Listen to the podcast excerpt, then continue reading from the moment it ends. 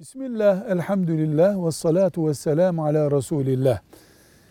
Müminler olarak aramızda iman kardeşliğini daha pekiştirmek, güçlendirmek için neler yapmalıyız diye soracak olursak bir, Allah için birbirimizi sevmeye devam edeceğiz. İki, mümin kardeşim de olsun, zararı yok, bende eksik olsun diyecek bir tercih. Kardeşimizi kendimize tercih yapacağız. Üç, affetmeyi bileceğiz. Dört, sabır ve sabrın gereğine katlanma olacak. Alay etme, yüze vurma gibi insanı rencide eden şeylerden uzak durulacak. Beş, selam aramızda şifreye dönüşecek. Birbirimizi gördüğümüzde parola gibi birbirimize selam vereceğiz. Altı, birbirimizin arkasından dua edeceğiz.